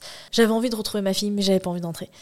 Il n'y a pas eu la magie qu'il y a eu pour Jade, ça c'est certain. Euh, je savais plus ou moins quoi faire de mon enfant. Ma fille m'a manqué, c'était c'était c'était atroce d'imaginer qu'un être humain puisse nous manquer à ce point-là. Euh, en fait, ça a été très dur de voir qu'elle m'a complètement ignorée Ouais. parce qu'elle m'a vu avec ce petit bout de machin pendu au sein. J'ai dit qu'est-ce que c'est que ça Donc euh, elle m'a vu, j'ai vu qu'elle a eu une réaction, mais pas plus que ça. Donc je pense qu'elle était, elle boudait ouais. un petit peu. Ça a été très dur pour moi quand même, parce que j'avais qu'une envie, c'était de l'étouffer d'amour et de câlins. Clairement, j'avais juste envie de me perdre dans son cou et de, de, de, de, de- de- de la serrer de toutes mes forces. Euh, donc j'ai pas pu faire ça. Et puis en fait, Gabin a été tellement mal, le pauvre. Euh, je pense qu'il a senti ma peur. Il a pris, lui, j'estime que Gabin a, vraiment été violenté par contre, euh, et dès in utero et, et à la naissance. Gabin, dans les premiers mois, j'ai pas pu le poser, c'est véridique. hein. Le premier mois, je ne pouvais pas le poser de plus de 5 à 10 minutes par jour. J'allais aux toilettes avec lui dans le porte-bébé, je ne Tu pouvais pas me laver. Épuisé. J'étais épuisée. Je gérais la violence, je gérais ma fille, les nuits, c'était pour moi, je gérais l'allaitement H24 et mon fils c'était vraiment je si je le posais 10 minutes, il hurlait hein, mais je m'octroyais 10 minutes à le laisser pleurer parce qu'il fallait quand même que voilà, fallait que je souffle un petit peu. Je ne mangeais pas, je ne dormais pas, je l'avais H24 en porte-bébé ou au sein. Et ça a été dès le retour à la mater et ça ça a duré 4 mois comme ça. J'ai commencé à pouvoir le poser une demi-heure au bout de 3 mois à peu près. J'ai vécu euh, vraiment en six mois avec Gabin pendant dans les trois premiers mois. Et euh, donc Jade, je pense qu'elle m'a vue, elle m'a vue avec ce bébé euh, hyper prenant, ce bébé qui était très mal dans sa peau dès le départ. Moi ça, ça a été quelque chose qui a été déchirant pour moi parce qu'un nouveau-né ne devrait pas encaisser tout ça. Et le premier soir, mon ex-conjoint a dit on aurait dû la faire sauter cette merde en parlant de Gabin. Wow. Parce que Gabin pleurait trop. Ah, la violence. Ça a été super dur. Et c'était quoi sa place à lui du coup? À mon ex-conjoint Ouais. Ah bah là, il était complètement... Là, il n'existait plus. Là, c'était... euh, Alors, il a toujours détesté mon fils. Ouais. Euh, il a estimé que ça n'était pas son fils, parce qu'il m'accusait de le tromper, entre autres. Il l'insultait en permanence. En permanence. Il ne supportait pas de le voir au sein. Il disait qu'il faisait exprès. Un bébé de deux semaines. euh, qu'il faisait exprès pour lui voler les jouets de sa femme, ce qui est déjà hyper réducteur en plus pour ma poitrine, au passage, et ma personne. C'est-à-dire que là, il n'y avait plus de limites. C'était euh, des insultes en permanence. Il n'y avait euh, plus du tout de soutien. Il n'y avait aucun rôle de père. Je gérais les nuits, je gérais les deux, je gérais les courses, je gérais le ménage, je gérais la nourriture, je gérais l'allaitement, je gérais la nounou, je gérais tout, tout, tout, tout. Euh, moi, j'ai été dans un état d'épuisement qui a, qui a dépassé ce que j'aurais imaginé euh, pouvoir supporter. C'est quand Gabin a eu 4 mois que, que j'ai contacté la gendarmerie et que tout s'est terminé. Donc euh, voilà, j'aurais, j'ai pas tenu longtemps. Ça te faisait encore euh, une charge supplémentaire de, de, de penser à quitter Oui. ton ex aussi. Ouais, j'étais, même si je gérais, en fait, c'est T'étais dans la survie déjà au quotidien, ça te, faisait- ça te faisait un truc ouais, en plus. mais et en même temps, en fait, c'est vrai que les- j'ai été très bien entourée par contre, euh, parce que À la gendarmerie, tu, ouais, tu en fait, euh, pour la faire très rapide, du coup, quand euh, il y a eu ce signalement préoccupant là de, de l'hôpital, c'était en septembre de l'année de la naiss- avant l'année de naissance de, de Gabin, donc en 2021. Euh, Jade avait presque un an quand il y a eu d'autres faits de violence en novembre, donc trois mois, sept, autant- oui, trois mois après. la gendarmerie a été avisée.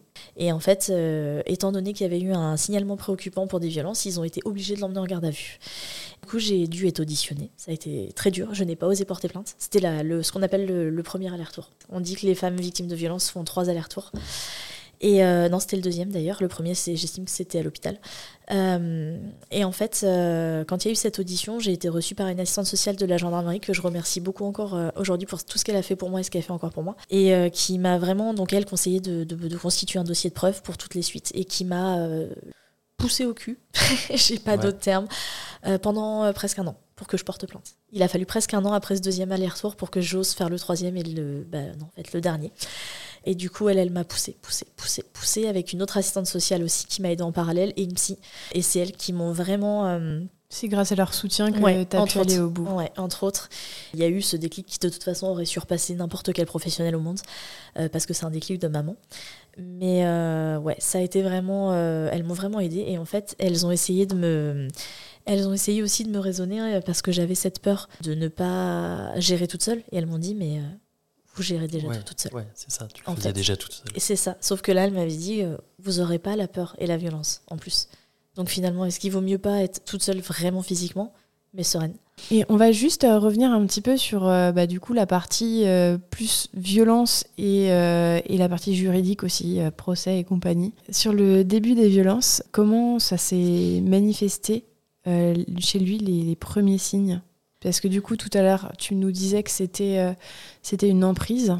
Il y a quand même toujours des, des, choses qui nous mettent la puce à l'oreille. le maquillage alors, je mhm. suis pas quelqu'un qui me maquille beaucoup, fort heureusement, finalement, mais euh, c'est des petites réflexions. Au début, c'est. t'interdisait de te maquiller, c'est ça? À la fin, c'était ça, mais pas au départ. Au départ, c'est très insinueux. Au départ, c'était sûr que t'en as besoin. Et en fait, c'est plutôt même presque dit sur le ton d'un compliment. C'est vraiment cette espèce de, de manière progressive d'amener le euh, je te le permets, mais si tu le fais, ça va pas le faire. Et en fait, c'était vraiment. Euh, oui, tu peux aller avec une copine boire un verre, mais bon, du coup, ben, on avait prévu ça, donc je vais me retrouver tout seul. Et puis t'es sûr Enfin, il y aura qui euh, Et puis, euh, t'imagines, je suis pas là. Enfin, si, ça se passe mal. En fait, on a, faut toujours penser que dans, le fond, il y a toujours cette, euh, cette, ce côté indispensable. Il y a toujours ce, cet aspect où quoi que je fasse, je vais me retrouver en difficulté et donc il sera pas là. Et comme il sera pas là, je vais pas gérer. En fait, c'est vraiment insinueux, c'est vraiment lent, mais sûrement. C'est amener doucement le fait que t'es qu'une merde finalement et que euh, si je suis pas là pour te sauver les fesses ou pour rattraper, euh, tu n'y arriveras pas. Et en fait après il y a eu euh, des choses un peu plus ça a été un peu plus ciblé. C'était mon compte Instagram, c'était c'est quoi cette photo de pute? C'était t'étais obligé de mettre un décolleté, mais t'es sérieuse Mais pourquoi tu t'es maquillée? Après ça a été du questionnement. Si j'avais le malheur de mettre un soutien-gorge en dentelle, pourquoi? T'as vu qui? Parce que lui travaillait, mais pas moi, du coup. Parce que moi, j'étais en congé mat. Enfin, j'ai été en grossesse pato assez rapidement, parce que j'avais des soucis dans la grossesse. Et euh, donc, en fait, moi, je me retrouvais chez, chez moi. Enfin, chez, oui, c'était chez moi d'ailleurs à l'époque. Et c'était vraiment, euh, lui allait bosser, mais moi, dans ma journée, t'as fait quoi? Avec qui? Pourquoi? Quand? Comment? Mais c'était doucement. C'était doucement, mais sûrement. Et puis après, c'est devenu vraiment plus violent. C'était euh, t'es obligé de t'habiller comme une pute, euh, t'en as pas marre de faire ça. Et puis c'était après commencer à me rabaisser pour me dire que j'étais stupide, que je comprenais rien. Après, ça a été beaucoup d'humiliation, genre mais quel débile Enfin, des choses comme ça. Ça peut peut-être sembler euh, puéril, mais en fait, c'était super lourd. C'était super lourd. Et puis après, c'était bah ouais, t'es grosse, t'as un cachalot, regarde-toi, j'ai besoin de que je sache que t'as un boudin. Enfin, tu m'étonnes que je regarde ailleurs. Ou... Et en fait, ça a été commencé à amener la peur aussi chez moi. C'est-à-dire, et pour me faire passer pour une folle. Parce que c'est tout le principe de ces profils-là aussi. C'est-à-dire de mettre le doute en permanence dans mon esprit sur euh, je rentre de plus en plus tard, tu ne sais pas où je suis, je ne réponds pas. Euh, parfois, il rentre à 1h du matin. Il était au travail à 1h du matin. Et en fait, moi, je, je, savais que c'était pas vrai, mais je voulais même pas aller dans le débat parce que. Mais en fait, c'était amener progressivement la peur, me parler de plusieurs fois d'une collègue, plusieurs fois, en insistant. Et en fait, jusqu'à ce qu'à un moment donné, euh, mais pourquoi tu m'en parles plusieurs fois? Enfin, pourquoi tu rentres à 1h du matin? Qu'est-ce qui se passe? Et euh, t'étais où euh, Et puis, se préparer de plus en plus, alors qu'avec moi, c'était le jogging et les insultes. Et, et en fait, c'était insinuer aussi le doute dans mon esprit, je pense, pour qu'à un moment donné, moi, je sois en fragilité, mais vraiment extrême, que je ne sache plus rien du tout et qu'à un moment, je passe aussi pour la jalouse, la folle, puisque tout le but de ces personnes-là, en fait, c'est de retourner la situation. C'est vraiment comme s'ils avaient un miroir. C'est déjà arrivé qu'ils me giflent et qu'ils me disent T'as vu ce que t'as fait et, en fait, le plus dur, c'était de me demander s'il croyait réellement à ce qu'il y avait dans son esprit, ou si c'était vraiment qu'il était d'une manipulation qui était tellement. Enfin, telle, en fait, que c'était prodigieux, quoi. Enfin, et encore aujourd'hui, je ne sais toujours pas répondre à cette question. Je ne sais pas si il était persuadé de ça, si s'était vraiment mis à croire à ses mensonges, ou si le personnage allait tellement loin qu'en fait il poussait le truc jusqu'au bout quoi. Pour me faire douter en fait et que je et je suis persuadée que je serais devenue folle à force. Franchement. Et comment il était avec les enfants? Que tu dis tu dis qu'il leur parlait très mal il les insultait et est-ce qu'il y a eu d'autres choses? Mmh, oui Ah, j'en rigole, mais je ris jaune. Euh, ça a été le plus dur pour moi et c'est ce qui est le plus difficile à évoquer parce que, encore une fois, moi je peux contenir mes émotions, c'est une chose, mais deux petits bouts comme ça. Euh, il y a eu euh, du rejet, beaucoup de, beaucoup de rejet des enfants. Je maintiens, c'était pas son fils. Je l'avais fait avec. Je vais pas utiliser le terme, mais bref, avec le voisin, on va dire. c'était un bâtard, c'était pas le sien. Euh, c'était qu'une merde. Enfin voilà, il y avait beaucoup beaucoup d'insultes, mais qui, qui vraiment qui, qui, ouais, qui transpiraient une espèce de rejet en fait euh, total. Euh, il y avait énormément de haine et de jalousie C'est là où, où, je crois que c'était le plus déconnant pour moi finalement. C'était la jalousie envers ses propres enfants. C'est-à-dire que voir son fils sur mes seins, ouais, il a des rapports avec toi, même moi je te touche pas autant, donc forcément c'est pas normal. il fait exprès, il veut nous séparer. Un bébé de deux semaines Enfin voilà. Il, Il y sur avait, une euh, autre planète. euh. Complètement. Il y avait vraiment une jalousie, surtout vis-à-vis de, de- de mon fils. Et sa haine était vraiment contenue envers cet enfant. Je ne sais pas pourquoi. Jade a été beaucoup plus épargnée quand même. Je pense qu'il y avait un rejet, il y avait beaucoup de, de jalousie, euh, mais vraiment une haine qui- que, que je qualifie pas vis-à-vis de son fils. On peut pas dire qu'il y avait des coups à proprement parler, mais c'était une attitude qui était quand même très Violente. Quoi, ouais. Ok. Quand est-ce que t'es partie? Alors j'avais des fouilles de téléphone aléatoires en plus, des fouilles de papier aussi. Là, il avait fouillé donc mes papiers, mais euh, physiques, hein, administratifs, et euh, c'était très bien planqué, je peux vous l'assurer. Et il était tombé sur mon audition euh, après sa première garde à vue. Ok. Waouh. Il n'allait pas chercher. Alors, il faut savoir que la- l'assistante maternelle ne gardait que Jade, euh, du coup, puisque Gabin était petit et allaitait tellement que pas possible. Donc, il ne voulait pas s'occuper de son fils. Donc, je devais emmener mon fils pour aller chercher ma fille chez l'assistante maternelle. Je devais prendre le nourrisson avec moi, euh, ce qui était pratique, au lieu de le laisser avec son père. Et de toute façon, ça m'arrangeait parce que je n'aurais pas laissé euh, mon fils avec son père tout seul. Et donc il a attendu que je parte, il a fouillé et il a trouvé, et je vous dis c'était très très bien planqué, donc il a trouvé mon audition. Et quand je suis rentrée, j'ai, il était assis à cette même table où on est là en ce moment, il regardait dans le vide et ça c'était très mauvais. Je connaissais hein, les signes annonci- annonciateurs de, la tempête. Et là, mon cœur qui accélère et ma bouche qui sèche et je sais que c'est bon, c'est c'est compliqué. Et là, j'ai compris que ça allait pas. Vu la tournure de la conversation, donc j'ai essayé de le calmer un peu en lui disant bah, Est-ce qu'on peut parler un peu Euh, Là, c'est devenu compliqué. Petit à petit, il a commencé à, sortir quelques petites phrases que j'avais eues dans ma déposition, enfin dans mon audition. Donc même si ça datait un petit peu, ça faisait presque un an, hein, je m'en souvenais quand même. Et là, je lui ai dit Ok, bon, vas-y, crache, euh, je, je sais. Et effectivement, il est monté, euh, monté, monté, monté, monté en pression. Je me suis dit que là, ça allait être chaud. Gabin était encore petit, donc il faisait encore une sieste en fin de journée. Donc je suis allée mettre mon fils à la sieste. J'ai essayé de mettre Jade un peu dans son parc pour l'occuper un petit peu, pour que. Voilà. Et là, c'est devenu compliqué. Donc, euh, bah, j'ai enregistré toute cette scène sur euh, les conseils de l'assistante sociale où je commençais à constituer un dossier de preuve. C'est le dernier enregistrement des violences que j'ai de mon ex-conjoint. Et, euh, et là, donc, ça a dérapé et j'ai essayé de récupérer mon audition puisque j'en avais quand même besoin aussi, on sait jamais. Il l'a déchiré et Jade était en fait avec moi.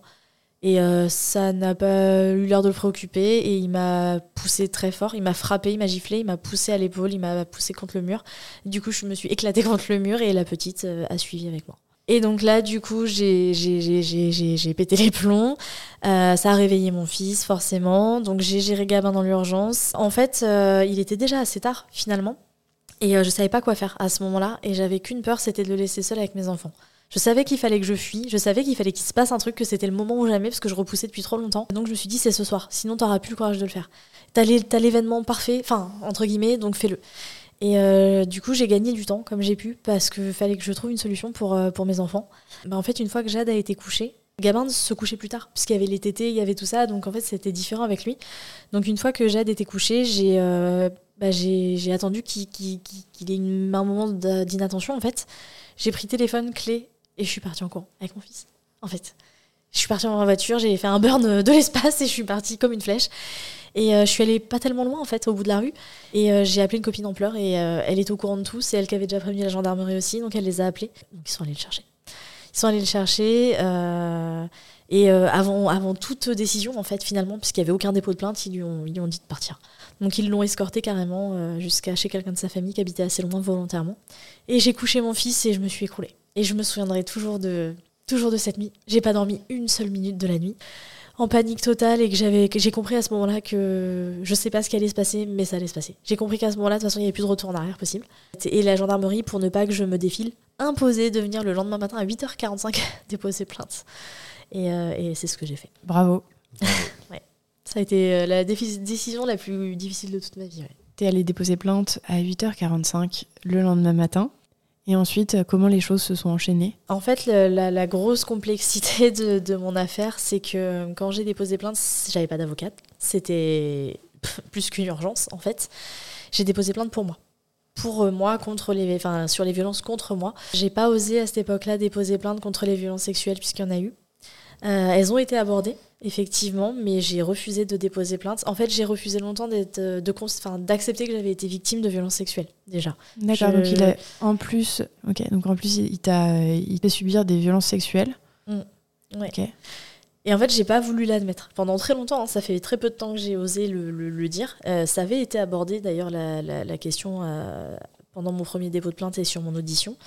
Dans l'urgence de la situation, j'avais plus de 80 enregistrements audio de violence que j'avais réussi, donc sur les conseils des assistantes sociales, à faire. 80 Ouais. Il y a plus de 10 heures d'enregistrement audio. Sur, sur combien de temps? Sur euh, bah, de novembre 2021 à juin 2022. Et sur tous les enregistrements, il y a des violences. Tout- sur tous. Il n'y en a pas un seul où il n'y a pas une violence. Il y en a de plus du- il y en a il y a des enregistrements qui durent plus d'une heure. Mon téléphone a été saisi, donc je me suis retrouvée sans téléphone par la gendarmerie. Euh, la grosse complexité, justement, c'est que plus de 10 heures, la gendarmerie n'a pas le temps de tout écouter. Donc, en fait, ils sont allés à l'essentiel, ils ont en- entendu largement suffisamment. Euh, et dans l'urgence, donc j'ai eu une avocate et euh, on m'a donné. Donc, il y a eu une première audience devant le juge des affaires familiales. Et là, en fait, avant dire droit, c'est-à-dire que j'avais pas encore déposé plainte pour les violences sur les enfants et donné de preuves. Mais malgré tout, vu la violence des enregistrements audio et de ce qu'avait retenu la gendarmerie, ils m'ont donné une ordonnance de protection totale pour moi. Donc, c'est-à-dire une injonction d'éloignement avec interdiction de paraître au domicile, d'entrer en contact, de m'approcher à une certaine distance.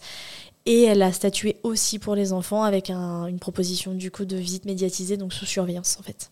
Donc soit dans une structure spécialisée, soit auprès d'un tiers de confiance. Ça, c'était le premier élé- le premier élément. Ensuite, euh, il y a eu un, un jugement au fond qui a été fait. Alors là, je vais aller assez rapidement sur ce sujet-là parce que c'est encore en cours, donc c'est très sensible aussi. Mais euh, il y a eu un premier jugement au fond qui a été fait devant le juge des enfants, enfin des affaires familiales, pardon. Euh, et en fait, euh, le problème, c'est que justement, comme dans l'urgence, j'ai pas déposé plainte pour les violences sur les enfants et sans donner de preuves, la garde classique lui a été donnée. Sauf que en fait, il y a des violences.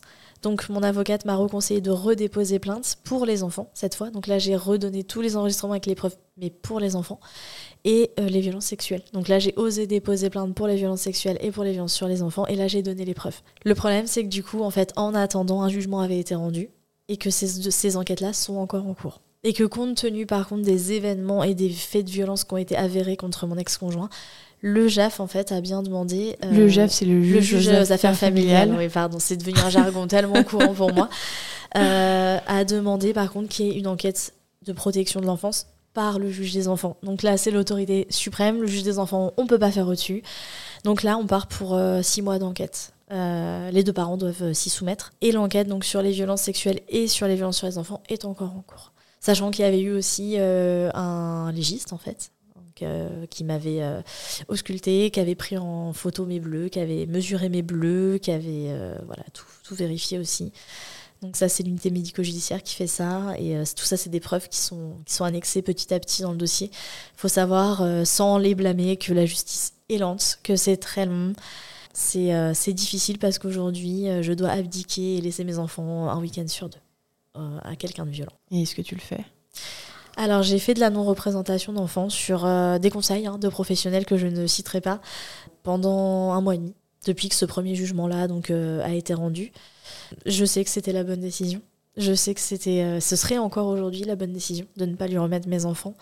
Il s'arrêtera jamais. Donc euh, il est en droit effectivement de demander ce qu'on appelle le transfert de résidence, puisqu'aujourd'hui j'ai tous les droits, hein, j'ai la résidence principale.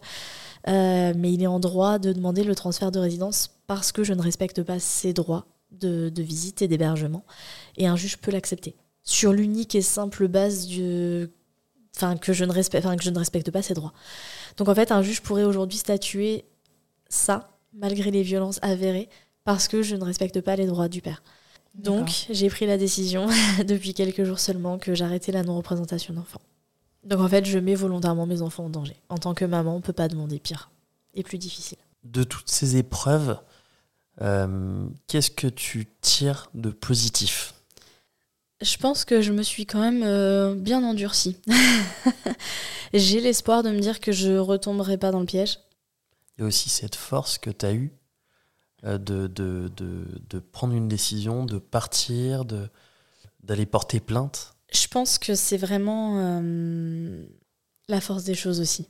Parce que malgré tout, euh, c'est vraiment mes enfants. Mes enfants sont ma priorité absolue, ils le seront toujours. Et euh, mes enfants, déjà, j'aurais dû percuter avant que mes enfants étaient en danger. Mais voilà, à partir du moment où j'ai vraiment pris conscience que mes enfants étaient en réel danger, ça a été toute ma force. C'est vraiment ce qui a fait que, que ça n'était plus possible. Le positif, c'est que je. Ça peut sembler cliché, mais je vais vraiment euh, profiter de chaque instant comme le dernier. Et surtout avec mes enfants. Et on me l'enlèvera plus jamais. Qu'est-ce que tu auras envie de dire euh, à des parents qui seraient dans cette même situation? Bah, si par parent, euh, t'entends le fait que le bourreau et la victime soient encore réunis avec des enfants, moi, malheureusement, euh, j'ai eu l'espoir longtemps qu'on pouvait raisonner un bourreau. Et aujourd'hui, je sais qu'il y a une prise en charge qui est nécessaire pour se soigner. Et c'est certainement pas la victime qui va le faire percuter. C'est clairement la dernière personne qui a un impact sur sa folie, en fait. Au contraire. J'aurais quand même envie de dire qu'il faut juste à un moment donné penser qu'il y a des enfants. Faut arrêter d'être égoïste et, de penser à eux. Mais on peut pas les raisonner. Et une victime est très dure à raisonner aussi, puisque, puisque la peur est, le, ce qui prime sur, sur tout le reste, en fait, même sur l'instinct de survie, finalement, et même sur la protection de ses enfants. C'est quand même. euh, Enfin, une maman, c'est une maman. Et, euh, et je, je- je ne sous-estime pas un, un papa aussi, mais, mais je suis une maman et je mourrai mille fois dans la seconde pour mes enfants. Et, et malgré tout l'amour que j'ai pour eux et l'envie de les protéger, j'ai quand même laissé ça au second plan parce que mon rôle de victime a pris le dessus. La peur a pris le dessus. Donc, euh, je pense qu'on peut pas les raisonner. Euh, J'aurais envie de leur dire certaines choses. Malheureusement, euh, tant que les, les victimes sont pas prêtes, on, on peut rien faire pour elles.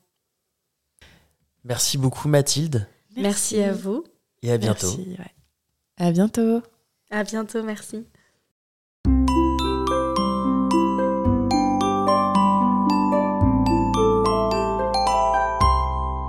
Merci de nous avoir écoutés. On espère que cet épisode vous a plu. C'est grâce à vos retours et à votre soutien qu'on continue à produire des épisodes. Pour nous aider, abonnez-vous, mettez un maximum d'étoiles et des commentaires dans les plateformes d'écoute qu'ils permettent. Vous pouvez aussi en parler à votre entourage et nous suivre sur les réseaux sociaux. Les liens sont disponibles en bas de la description. Si l'aventure vous tente et que vous avez envie de raconter votre histoire, contactez-nous via le site aternité.com. Sans accent évidemment. Bisous.